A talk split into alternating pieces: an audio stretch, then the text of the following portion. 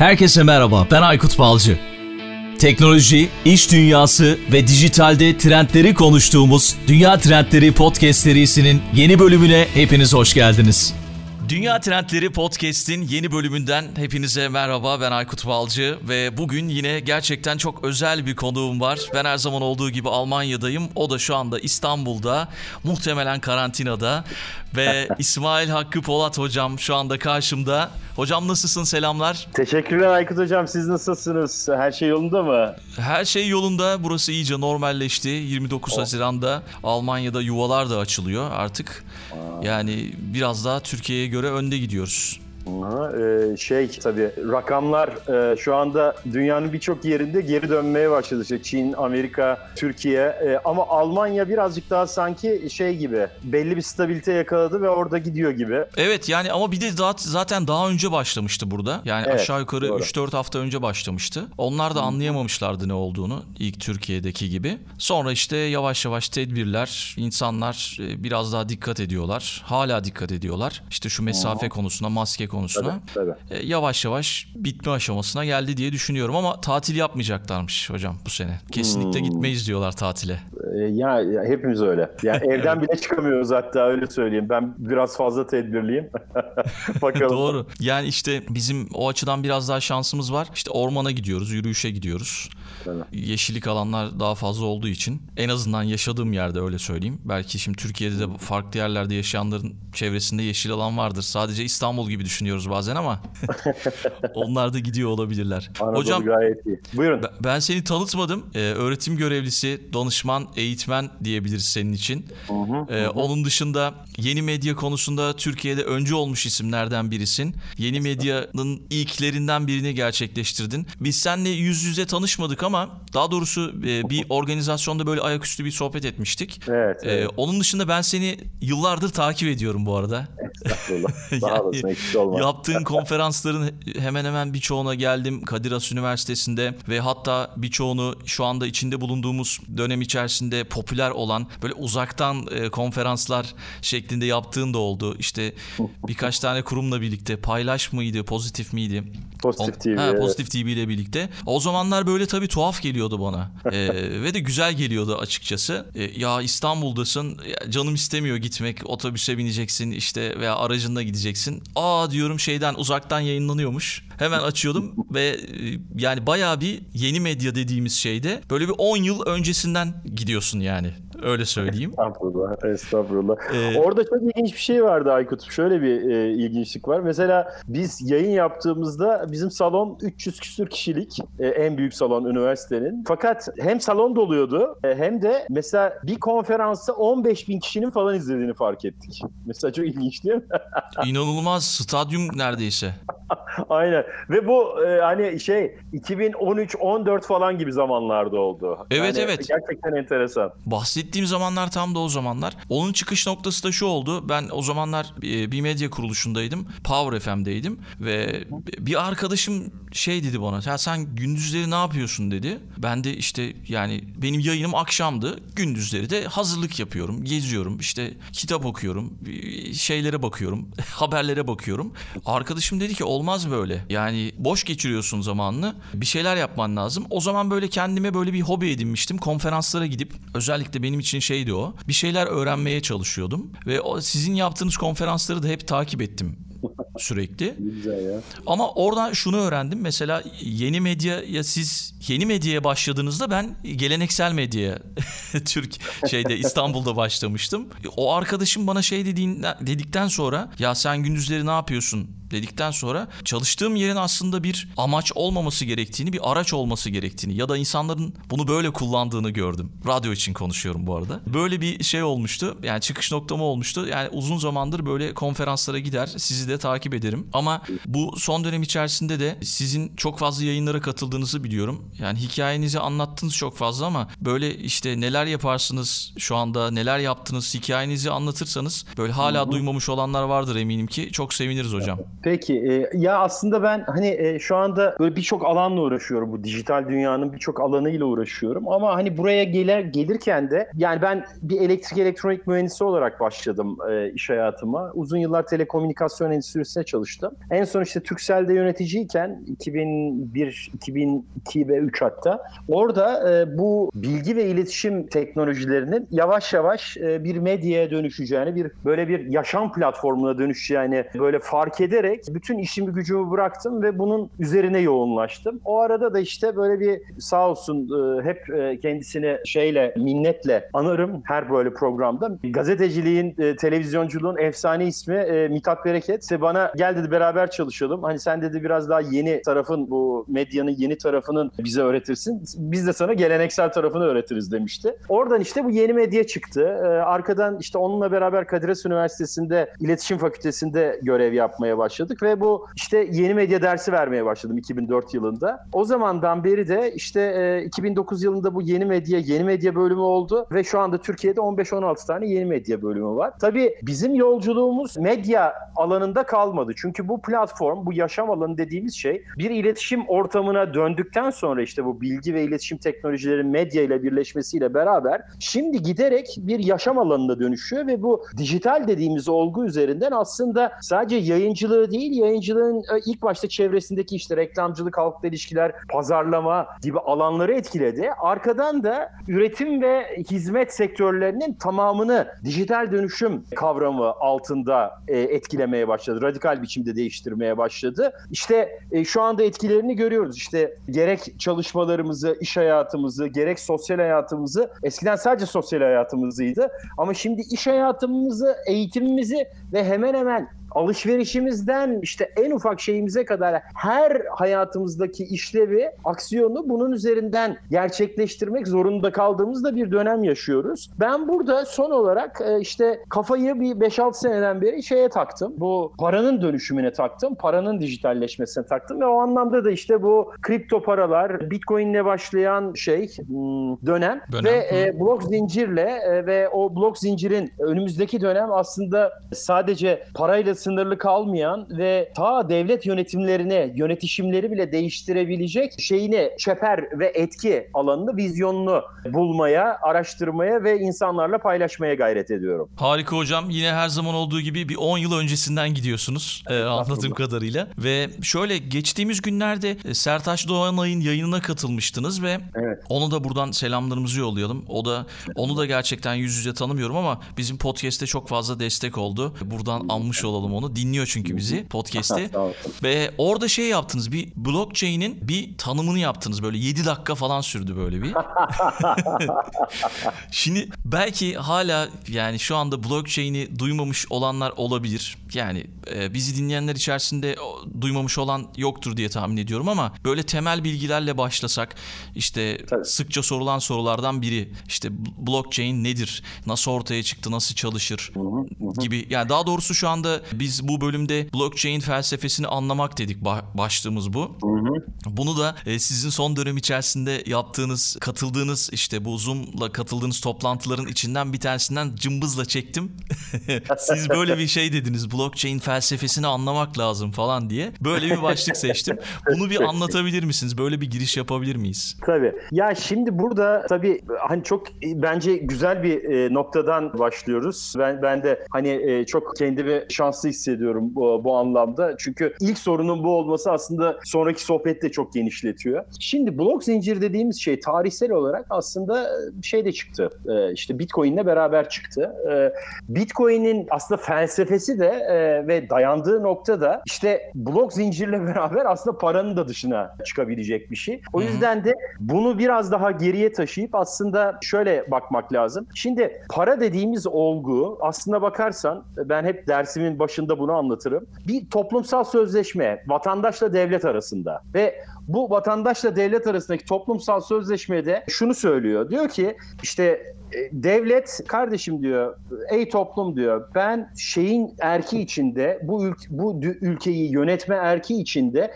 senden ülkedeki işte alışverişi, ticareti düzenlemem ve burada işte ekonomiyi de burada hani daha geniş bir çerçeveye, e, yani sadece ülke içine değil ülke dışına da iyi yönetebilmek için sen bana bir güç ver diyor. E, tamam, biz o gücü veriyoruz ve orada o güven ilişkisini kuruyoruz aslında devletle aramızda. O, o gücüne gösteriyor bize, devletin gücünü ve bizim ona gü- toplumun ona güvenini.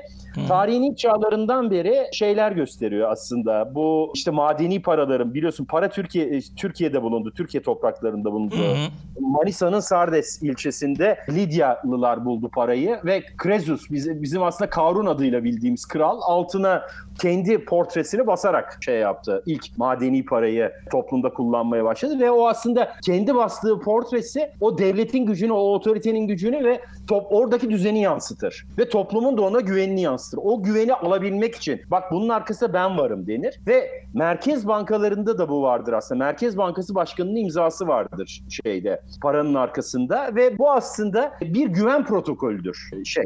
Para. Şimdi bu güven protokolü dediğimiz şey, işte çağlardan beri gelen güven protokolü aslında bir kuruma ya da şeye dayanıyordu. Bir bankaya dayanıyordu. İşte Merkez Bankası'na, krallara, otoriteye dayanıyordu. Ve bunlar belirliyordu şeylerin politikasını. Ülkelerin, hatta ülkeler arası devletlerin politikasını. Şu anda işte dolar mesela dünyada bu güveni en çok sağlayan para olduğu için aslında hayatımızda ve bütün dünyaya da yaygın biçimde kullanılıyor. Şimdi burada bu güven dediğimiz şey dijital dünyada ilk defa dijital dünyanın geleneksel dünyadan ya da fiziksel dünyadan en büyük farklılığı olan bir otoriteye, bir merkeze dayanmaması e, noktasının bir tezahürü aslında Bitcoin. Ve bunu yapabildiği araç ya da işleyişin adına da blok zincir deniyor. Hmm. Yani bu güveni e, arkasında herhangi bir imza, herhangi bir kral, otorite ya da banka olmadan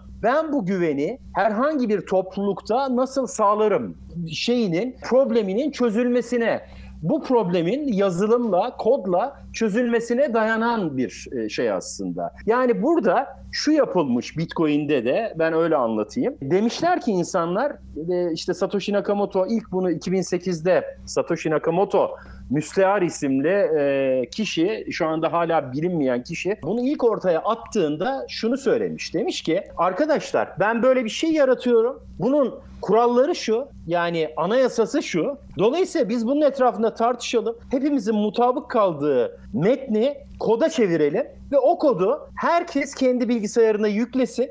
Dolayısıyla aramızda bu yazılımlar üzerinden kendi bilgisayarlarımız arasında işleyen bir şey yaratalım, bir işleyiş yaratalım, bir para yaratalım, bir dijital para yaratalım. Bunu yarattıkları andan itibaren şu olmuş, çok kısaca Aykut Hocam. Şimdi insanlar bilgisayarlarına bu, bu şeyi, yazılımı yüklemişler ve bu yazılımdaki aslında her türlü işlem bütün makinelerde aynı anda her on dakikada bir güncellenmiş. Dolayısıyla burada bu güven unsurunu aslında herkesin bilgisayarına yayarak herhangi bir otoriteye, her herhangi bir merkeze dayanmadan aynı anda güncellenen kayıtlar üzerinden bir işleyiş oluşturmuşlar. Yani şunu anlatmaya çalışıyorum Aykut Hocam. Ben sana bir Bitcoin gönderdiğimde şu anda işte on bir yıldan beri geldiği noktada on bir bin tane dünyada birbirini tanımayan noktadaki bilgisayardaki yazılım on dakika içinde Aykut'la İsmail arasındaki bir Bitcoin'lik şeyi alıyor, transferi alıyor. Bunun içinde işte Tayland'dan Amerika'ya gönderilen, Çin'den Rusya'ya gönderilen falan bir sürü kayıt var. Para işlemi var. O işlemlerin hepsini alıyor, paketliyor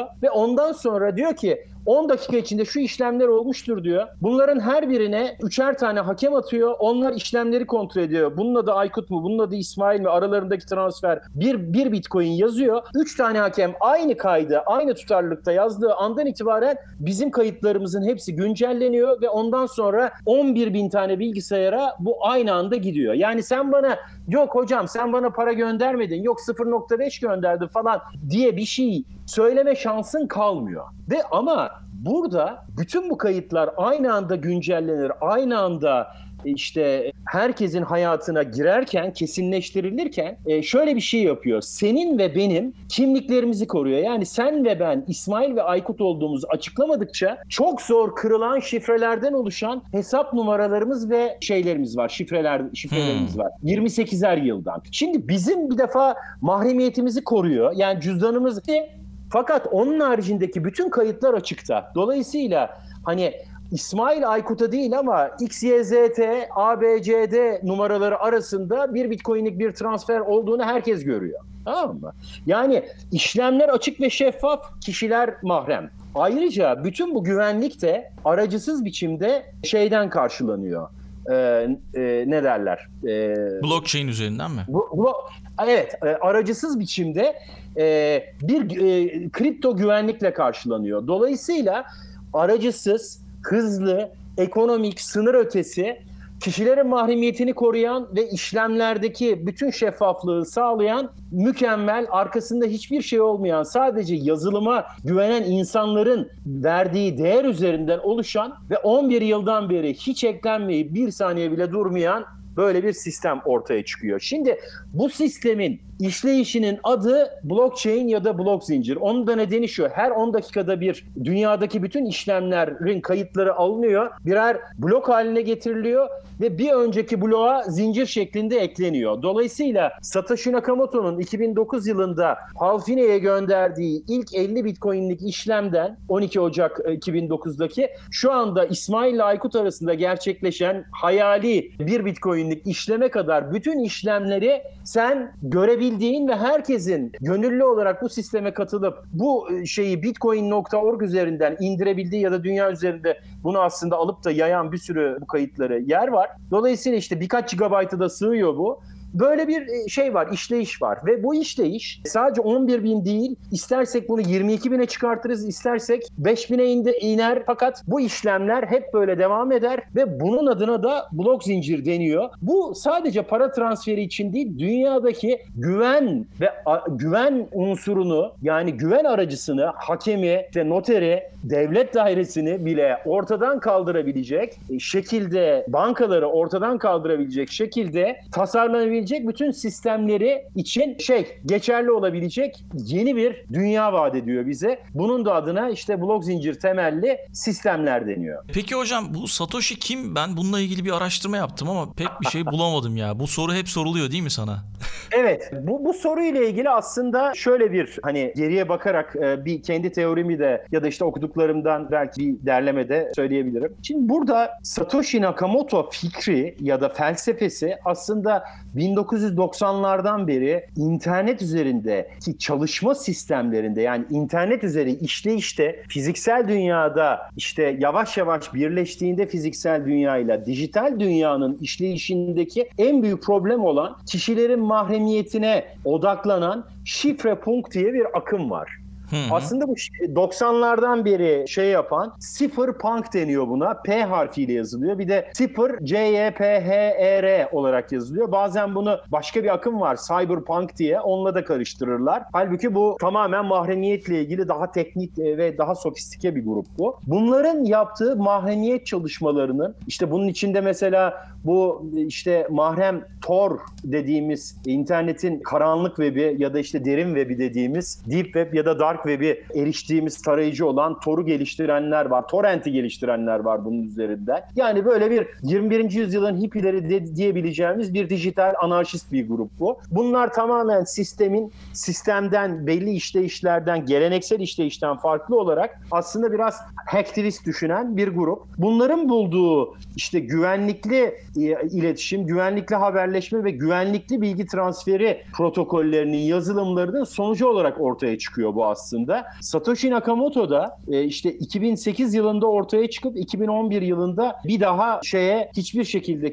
kendi internet bağlantı noktalarında asla bir bağlantı yapmayan bir kişi ya da kişiler diyeyim. Arkasında mutlaka şifrepunk felsefesi ve hatta o şifrepunklardan birinin ya da birkaçının birleştiği bir hesap olması olasılığı çok yüksek. Şu ana kadar hani Satoshi Nakamoto'nun en büyük gizemi şu: Bitcoin'in ilk kuruluşunda Genesis Block dediğimiz ilk bir milyon Bitcoin'in olduğu bir şey var.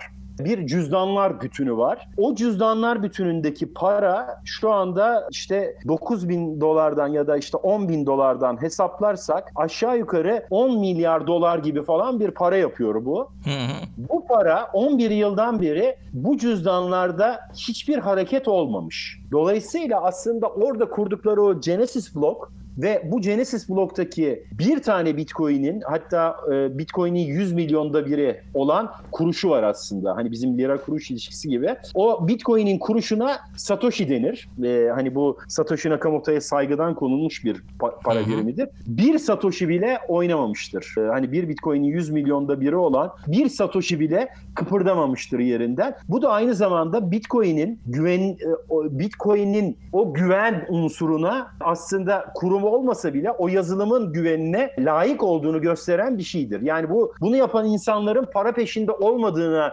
ilişkin en yüksek güven unsurudur o. Hı hı. Orada bir, bir Satoshi bile oynasa Bitcoin inanılmaz değer kaybeder ya da bir anda sıfırlanabilir. Yani insanlar aa bu böyleymiş deyip gidebilirler. Benim bu Satoshi Nakamoto konusundaki fikrim e, burada hani karakteristik olarak şifre punktlar içinde buna en uygun kişi şifre bilimci, yazılımcı, aynı zamanda hukukçu, hukuk profesörü olan Nick Szabo. İlginç hmm. bir şey. Akıllı sözleşmeler denilen, şu anda işte epey bir gündemde olan Bitcoin ve kripto paralar üzerindeki felsefeyi, daha doğrusu o fikri makaleleştirmiş birisi.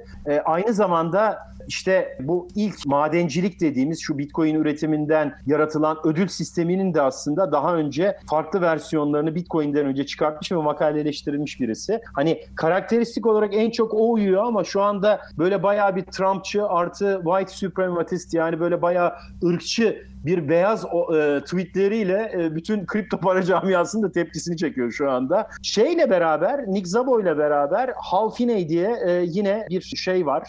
Yazılımcı bir şey var, aday var. Hal Finney'in ben hani kişisel olarak Satoshi, Satoshi Nakamoto olmasına daha şey bakıyorum. Çünkü ilk Bitcoin transferi işlemi Satoshi Nakamoto ile Hal Finney arasında yapıldı ve bu işlemden sonra bir iki sene sonra falan Hal Finney, e, pardon üç sene sonra Hal Finney e, az Alzheimer hastalığından öldü.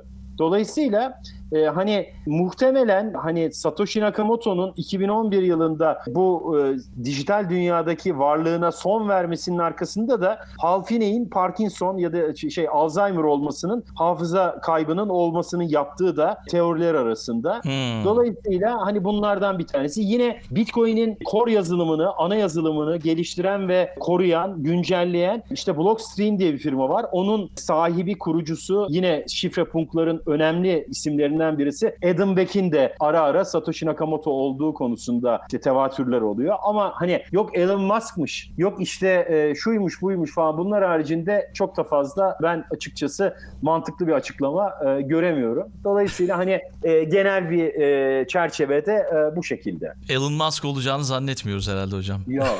Öyle bir Elon şey Musk yok. Zaten o da ayrı bir şey şu anda. Evet, pandemi evet. dönemindeki şeyleriyle, tweetleriyle e, maalesef kendine böyle çok hayranlıkla bakanlar, benim gibi hayranlıkla bakanlar dahi çok insan hayal kırıklığına uğrattı. Hocam çok güzel anlattın blockchain'i. Kripto para dünyasında yeni olanlar, yani bizi yeni dinleyenler için bir kafa karıştırıcı yönlerden biri bu blok zincir. Blockchain teknolojisi dijital para birimine güç veren, destekleyen bir şey. Çıkarımlarımı söyleyeyim en azından sizin anlattıklarınızdan. Tamam. Ve anladığım kadarıyla kripto para ağlarının temelini oluşturuyor blockchain. Kesinlikle. Ve blockchain diyen de var hocam. Bazen böyle blockchain diyorlar ona. Tam söylenmiyor blockchain. Ve diğer uygulamalarda da kullanabiliyoruz. Sadece para değil, onu da söylediniz. Evet. Özel bir şifreleme teknolojisi var ve işlemleri onaylamak ve doğrulamak için de blok zincir işlevi, kripto para birimi için blok e, blok e, zincirin önemi e, önemli bir işlevi daha doğrusu. E, bu çıkarımları yaptım, bilmiyorum doğru mu hocam? Süper. Süper, gayet iyi. İşte orada yani çok hani kısaca ben şey diye tanımlıyorum. Bir dijital sistemde aracısız, kişilerin mahremiyetini koruyan, işlemleri şeffaf yapan ve bütün bunları kripto güvenlikle sağlayan bir dijital güven protokolü aslında bu. Hı hı. Yani ilk ben bunu anlamaya çalıştığımda şey aklıma geldi direkt. Almanya'da da kötü bir tecrübem olduğu için şu Torrent'le ilgili. Hmm. Torrent dedim bu ya direkt yani. Tabii tabii hani, doğru. Siz de o örneği verdiniz. Burada yasakmış hocam bu arada. Öyle bir deneyimim oldu. Hemen arkadaşım, bir yazılımcı arkadaşım uyardı beni. Ha, Torrent mi yasak? Aman dedi, öyle şeylere girme. e, burası Türkiye değil. Yani kapına mektup gelir, ararlar. E, yapma derler yani. Ondan sonra sildim hepsini yani. Böyle bir durum oldu. Peki hocam, peki e, blockchain geçmişinden de az çok bahsettik. İşte Bitcoin'le baş, başladığından. Bu akıllı sözleşmelerden biraz bahsedebilir misiniz? Tabii. E, şöyle e, aslında hani bu blok zincirle beraber hani Bitcoin'in bizim hayatımıza kattığı şey aslında İçinde paranın da olduğu bir dijital güven protokolü sağlamak. Bugün dijital güven protokolü dediğim gibi biz şu anda ne yapıyoruz? Mesela herhangi bir tapu değişiminde, yani ev, araba alım satımında notere ya da tapu dairesine gidiyoruz değil mi? Orada evet. Bir tane yeddi emin gibi birini buluyoruz değil mi? O nitelikli. Bunun adına noter deniyor ya da tapu sicil muhafızı deniyor. Onun müşahadesinde, onun gözetimi altında, tanıklığında alıcıyla satıcı arasında bu el değiştirme yapıyoruz değil mi? Hı hı. Yani çok kısaca böyle bir şey yapıyoruz. Şimdi işte aslında blok zincir bunu bir şeyle yapıyor, bir yazılımla yapıyor. Yani bu değişimi, ama Ethereum'la beraber hani blockchain şeyden, Bitcoin'den sonra işte geliştirilmiş, şu anda da Bitcoin'den sonra en büyük, en çok ilgi gören kripto para olan Ethereum'un da bizim hayatımıza kattığı blok zincirin üzerine koyarak aslında bizim hayatımızı zenginleştirdiği bir şeyden bahsediyoruz. İşte işten bahsediyoruz. Bu akıllı sözleşmeler dediğimiz şey aslında bu söz konusu para işleyişini bir e, biz İki kişi arasında bir mutabakat yapıyoruz. Bu mutabakatı dijital olarak, hani biz normalde ne yapıyoruz? Herhangi bir para borç verişinde ya da herhangi bir alım satımda bir alım satım sözleşmesi imzalıyoruz değil mi? Ya da evet. ev kiralıyoruz mesela, bir kira sözleşmesi yapıyoruz değil mi? Yani evet. ne yapıyoruz mesela? Matbu, hani kırtasiyelerin hepsinde satılan bir ev kira sözleşmesi yapıyoruz. En iyi oradan açıklayabiliriz. Şimdi bu kira sözleşmesini aldığımız zaman orada bir standart hükümler var değil mi? Böyle yazıyor orada, basılmış. Bir de altına özel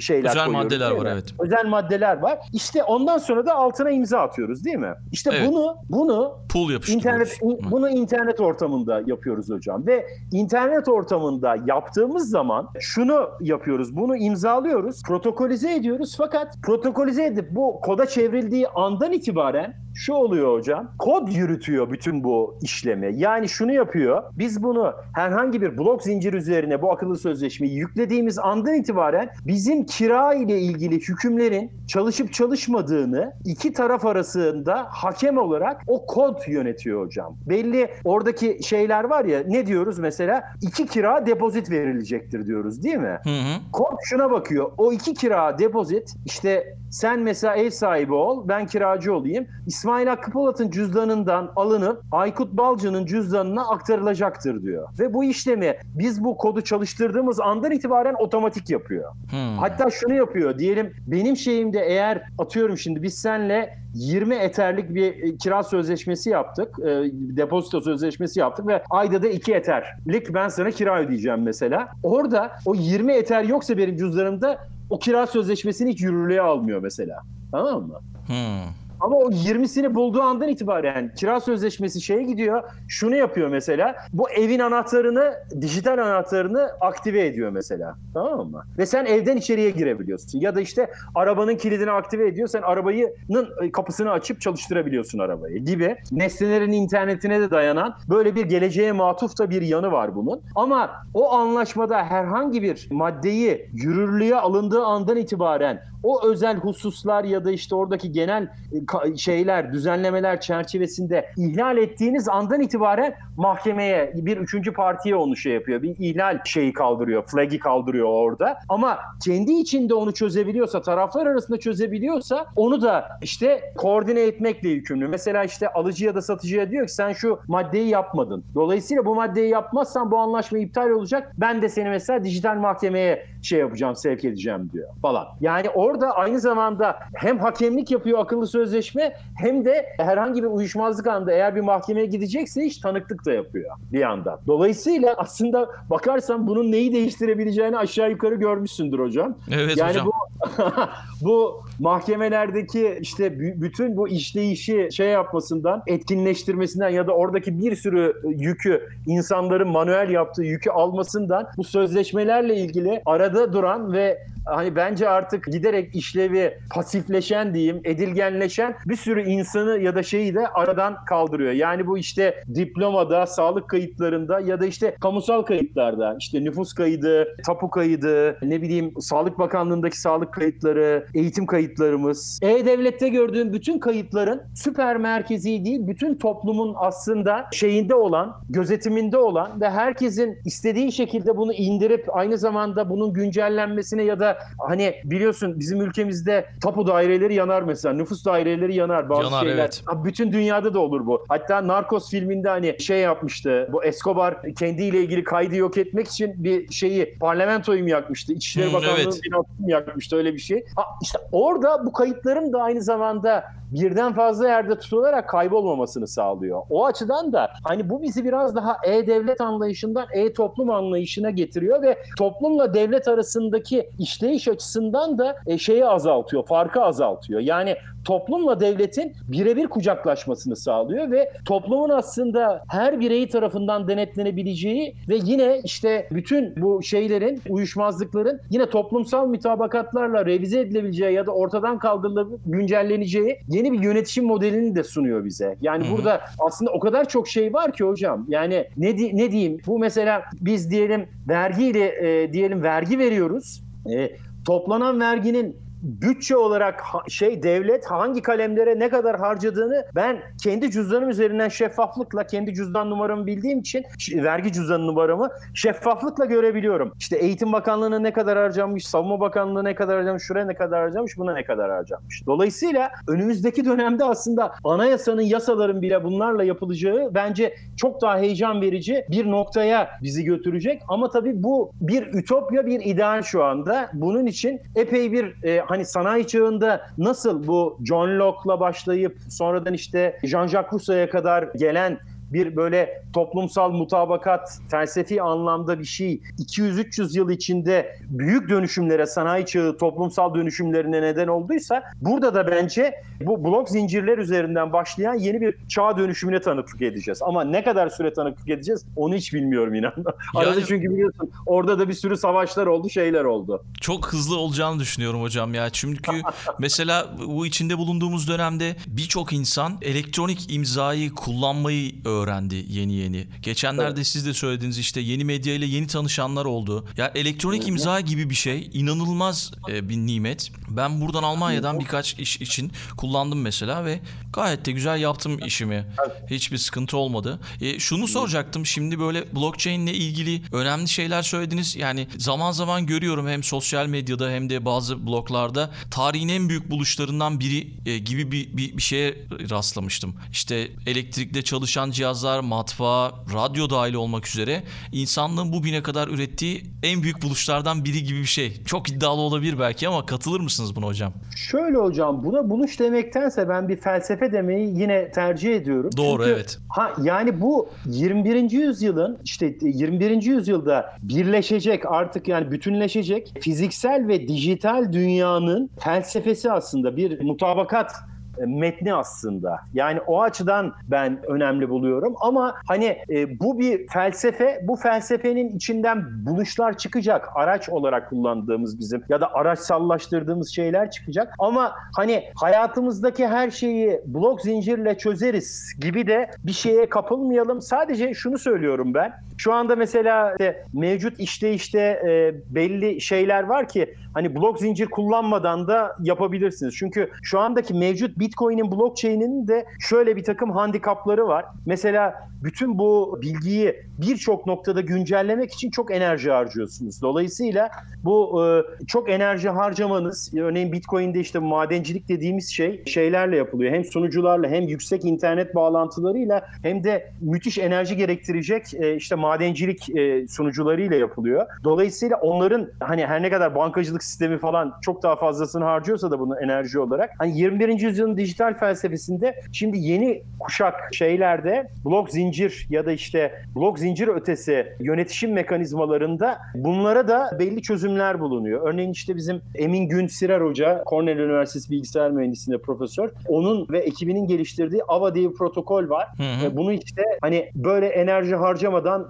bu konsensüs ya da işte toplumsal uzlaşmaya ya da işte parasal mutabakata, işlem mutabakatına nasıl varırız diye farklı protokoller geliştiriyorlar. Dolayısıyla hani önümüzdeki dönemde blok zincirin ateşlediği, blok zincir felsefesinin yaktığı ateş bence önümüzdeki dönemde bu handikapların hepsini yenecek ve hani o yönetişimin çok fazla gayret sarf ederek ya da enerji harcayarak değil, çok daha az ama çok daha efektif biçimde ama çok daha gayrimerkezi, yani merkezsizleştirilmiş biçimde şeffaf, mahremiyeti koruyan, mahremiyete saygılı ve aracısız biçimde gelişmesini sağlayacak bence. Hı hı. Bu açıdan blockchain tarihin değil ama yirmi birinci yüzyılın en önemli felsefi kavramlarından birisi diyeyim ben. Hı hı. Anladım hocam. Peki hocam hangi alanlarda kullanılıyor? Az önce ya daha doğrusu gelecekte hangi alanlarda çok daha fazla etkili olacak? İşte az önce bahsettiğiniz emlak sektöründe belki büyük değişimler olabilir, yaratabilir. Bunun dışında hangi alanlarda, yani Bitcoin dışında hangi alanlarda karşımıza çıkar ya da çıkacak? Ee... Yani şöyle ilk kullanımlar bence şeylerde başlayacak. Bu ne diyeyim? Yine bu noter gibi işlerde başlayacak. Yani hani senin alanın olduğu için mesela medyadan örnek vereyim. Şu anda Torrent diye bir konsept var. Bu konseptin yaptığı şey şu. Hatta bizde Türkiye'de de Blockstack diye bir pardon Proofstack diye bir kavram var. Proofstack nokta io sitesine girenler bakabilirler. Şunu yapıyor bu. Hani şu anda internet medyası ya da yeni medya dediğimiz şeylerde en büyük problemle bir haber ya da bir birisi bir içerik şey yapıyor, koyuyor. O içeriği alıyorsunuz. İşte hemen e, o metni kopyalayıp başka yerde yayınlıyorsunuz. yayınlıyorsunuz Dolayısıyla evet. ha, buradan da herhangi bir telif ya da e, işte şey yapamıyorsunuz ama bu Proofstack dediğimiz ya da işte bu Current'ın işte New York Times falan da deniyor bunu. Söylediği şeyler e, bize şunu, bu işi ilk kim olarak yaptığının kanıtını veriyor. İspatını veriyor. İş ispatını veriyor. Dolayısıyla şimdi bu ispat e, önümüzdeki dönemde mesela telif toplama için çok önemli hale gelecek. Yani herhangi bir sanatçı için de bunu söyleyebiliriz. Ee, işte diyelim bestesini yaptı, ne yapıyor? Notere gidiyor, onaylatıyor değil mi bunu? Aynen. Ee, ha, şimdi işte bir noter şey blockchain olacak orada. Yani zaman şeyi verecek size, timestamp verecek, zaman damgası verecek. Şu kişi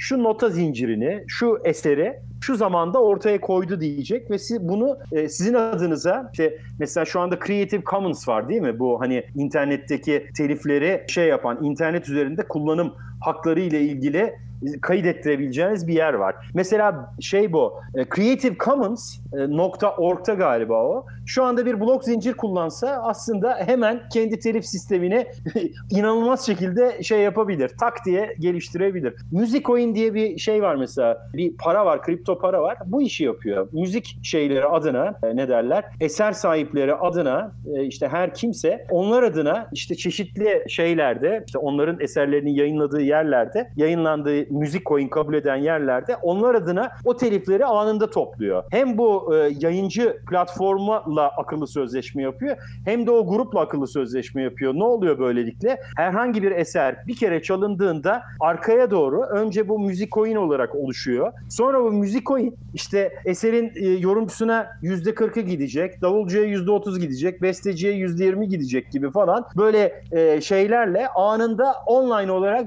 can, canlı olarak paylaşıyor. Ve hmm. sizin aslında cüzdanınızda böyle bir işte işte anında şey belirleniyor. Eğitimde kullanılacak mesela. Uzaktan eğitimde işte bu biraz akıllı olsalar işte Udemy gibi şey gibi, Coursera gibi, işte edX gibi Türkiye'deki de olabilecek şeylerde işte ilk başta siz anlaşmayı yapıyorsunuz ve sınır ötesi biçimde herkesten her zaman şey telif ya da bu eğitimin hizmetin bedelini e, alabileceksiniz. Keza bahis sistemleri mesela çok kullanıyor şu anda e, bu şeyleri. Çünkü hmm. sınır ötesi özellikle bahislerde ki bunların bir kısmı yasa dışı aslında.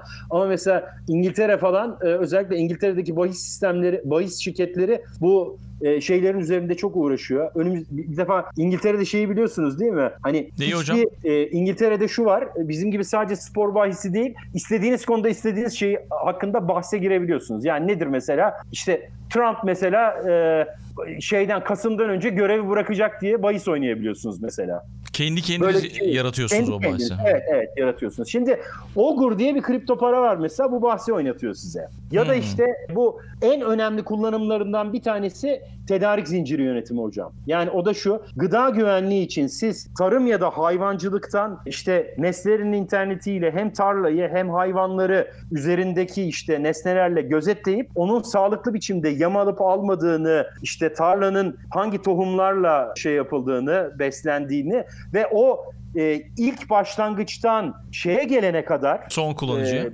son kullanıcıya hmm. gelene kadar size oradaki bütün o tedarik zincirinin güvenliğini gösteriyor mesela, gıda güvenliğini gösteriyor. Ve burada da sizi mesela sağlık bilginizi birleştiriyor. Siz o şeyi alırken diyor ki size, bu mesela sizin kolesterolünüze şu şu anda aldığınız ürünlerden bir tanesi şey diyor. Mesela bunun içinde ya da aykırı diyor ya da bunun içinde gluten var. Sen şu anda hani glutensiz besleniyorsun. Şu ma- malı şeyden çıkart diyor mesela. Sana uyarı veriyor. Dolayısıyla hmm. bütün bunu yaparken de bu gıda güvenliğini, o aradaki işte hakemler ya da o nesnenin internetinin, IOTA diye bir şey para var mesela. Bu kripto para var. Bu nesnelerin güven e, nesnelerin interneti nesnelerinin, yani bu işte bu tarım e, tarlayı ya da hayvanı gözetleyen nesnelerin güvenilir olduğunu kanıtlayan bir blockchain bu. Onun kanıtını veren bir blockchain. Oradan da aldığınız zaman o şeyi, hani bir güven damgası gibi bu. O güven damgasını aldığınız andan itibaren onu artık rahatlıkla şey yapabiliyorsunuz. Ya da hani mesela şu anda geçmişte Amerika ile Volkswagen şirketi arasında çıkan bu işte çevreye zararlı egzoz gazı hı hı. gibi bir şey vardı. İşte onu daha yapmadan, daha üretim aşamasında bulup da bunu şeffaf biçimde kamuoyuna, ülkelere veren, hatta orada bu iş e, Almanya'dan Amerika'ya ithal edilirken bunu anında ortaya çıkartan ve Amerika'daki ithalatçının, distribütörün bunu almamasını sağlayan akıllı sözleşmeler yaratıyorsunuz buradan. Ya da en baştan uyaran. Dolayısıyla bazı şeyleri çok da baştan engelleyecek bir güven damgası ya da güven sistemi kuruyorsunuz burada. Enerji sistemlerinde böyle, bağış sistemlerinde böyle, yine crowdfunding dediğimiz böyle bir sürü bağış topladığınız sistemlerde böyle, böyle de böyle yani epey bir epey bir e, alanda karşımıza çıkacak. Tabii seçim sistemleri mesela. Bu işte sayımlar, şeyler falan hepsi otomatik ve şey olduğu için oralarda bir sürü mekanizmalar var. Burada sadece siyasi seçimleri konuşmuyoruz Aykut Hocam. E işte ne bileyim şirketteki genel kurullardan apartman yönetim kurullarının hmm. seçimine, spor kulüplerindeki seçimden şeye kadar her yerdeki aslında seçimlerin şeffaf ama mahrem biçimde, herkesin kullandığı oyun mahrem biçimde kalmasını sağlayabilecek garantiyi veren şey aslında bu blok zincir temelli güven sistemleri. Peki o zaman bu bölümü sonlandıralım ve İsmail Hakkı Polat Hoca ile kaldığımız yerden blockchain felsefesini anlamak konu başlığıyla devam edeceğiz. Dünya Trendleri Podcast serisinin bu bölümünün sonuna geldik. double-u double-u double-u nokta dünya trendleri nokta com, Twitter'da et dünya trendleri, Instagram'da dünya nokta trendleri adreslerinden Dünya Trendleri Podcast'i takip edebilirsiniz. Unutmayın, önerileriniz ve merak ettikleriniz içinse info at dünya trendleri at gmail nokta com adresinden mail atabilirsiniz. Bu bölümü dinlediğiniz için çok teşekkürler. Yeni bölümde tekrar buluşmak üzere.